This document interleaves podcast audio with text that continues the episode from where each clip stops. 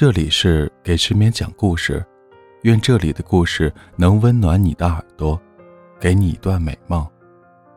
晚安，陌生人。小王子，第八章。很快，我就进一步的了解了这朵花，在小王子的星球上，过去一直都生长着一些只有一层花瓣的很简单的花。这些花非常小，一点儿也不占地方，从来也不会去打搅到任何人。它们早晨在花丛中开放，晚上就凋谢了。不知道从哪儿来了一颗种子，忽然一天，这种子发了芽。小王子特别仔细地监视着这棵与众不同的小苗，这玩意儿说不定是一种新的猴面包树。但是，这小苗不久就不再生长了，而且开始孕育着一个花朵。看到这棵树苗上长出一个很大很大的花蕾，小王子感觉到从这个花苞中一定会出现一个奇迹。然而，这朵花。藏在他那绿茵茵的房间中，用了很长的时间来打扮自己。他精心地选择他将来的颜色，慢慢腾腾地装饰着，一片片的搭配着他的花瓣。他不愿意像虞美人那样一出世就满脸皱纹，他要让自己带着光艳夺目的丽姿来到世间。是的，他是非常爱俏的。他用好些好些日子，天仙般的梳妆打扮，然后在一天早晨，恰好在太阳升起的时候，他开放了。他已经精细地做着那么长的准备工作，却打着哈欠说道：“我刚刚睡醒，真对不起。瞧我的头发还是乱蓬蓬的。”小王子这时再也控制不住自己的爱慕之情：“你是多么美丽呀！”花儿悠然自得地说：“是吧？我是与太阳同时出生的。”小王子看出了这花儿不太谦虚，可是他确实丽姿动人。他随后又说道：“现在该是吃早点的时候了吧？请你也想着给我准备一点。”小王子有些不好意思，于是就拿着喷壶。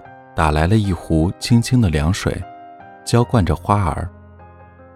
于是就这样，这朵花就以他那有点敏感多疑的虚荣心折磨着小王子。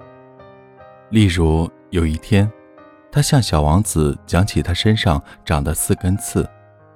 老虎，让他张着爪子来吧。小王子顶了他一句：“在我这个星球上没有老虎。”而且老虎是不会吃草的。花儿轻声说道：“我并不吃草。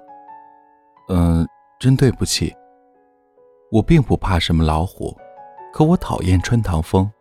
你有没有屏风？”小王子思索着，讨厌穿堂风，这对一株植物来说真不走运。这朵花儿真的不太好伺候。晚上您得把我保护好，你这地方太冷，在这里住的不好。我原来住的那个地方，但他并没有说下去。他来的时候是粒种子，他哪里见过什么别的世界？他叫别人发现他是在凑一个如此不太高明的谎话。他有点羞怒，咳嗽了两三声。他的这一招是要小王子处于有点过失的地位，他说道：“屏风呢？哦，我这就去拿。可你刚才说的是……”于是花儿放开嗓门咳嗽了几声，依然要使小王子后悔自己的过失。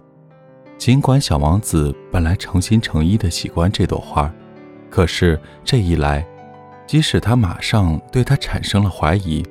小王子对一些无关紧要的话看得太认真，结果使自己很苦恼。有一天，他告诉我说：“我不该听信他的话，绝不该听信那些花儿的话。看看花，闻闻它就得了。我的那朵花使我的星球芳香四溢。”可我不会享受它。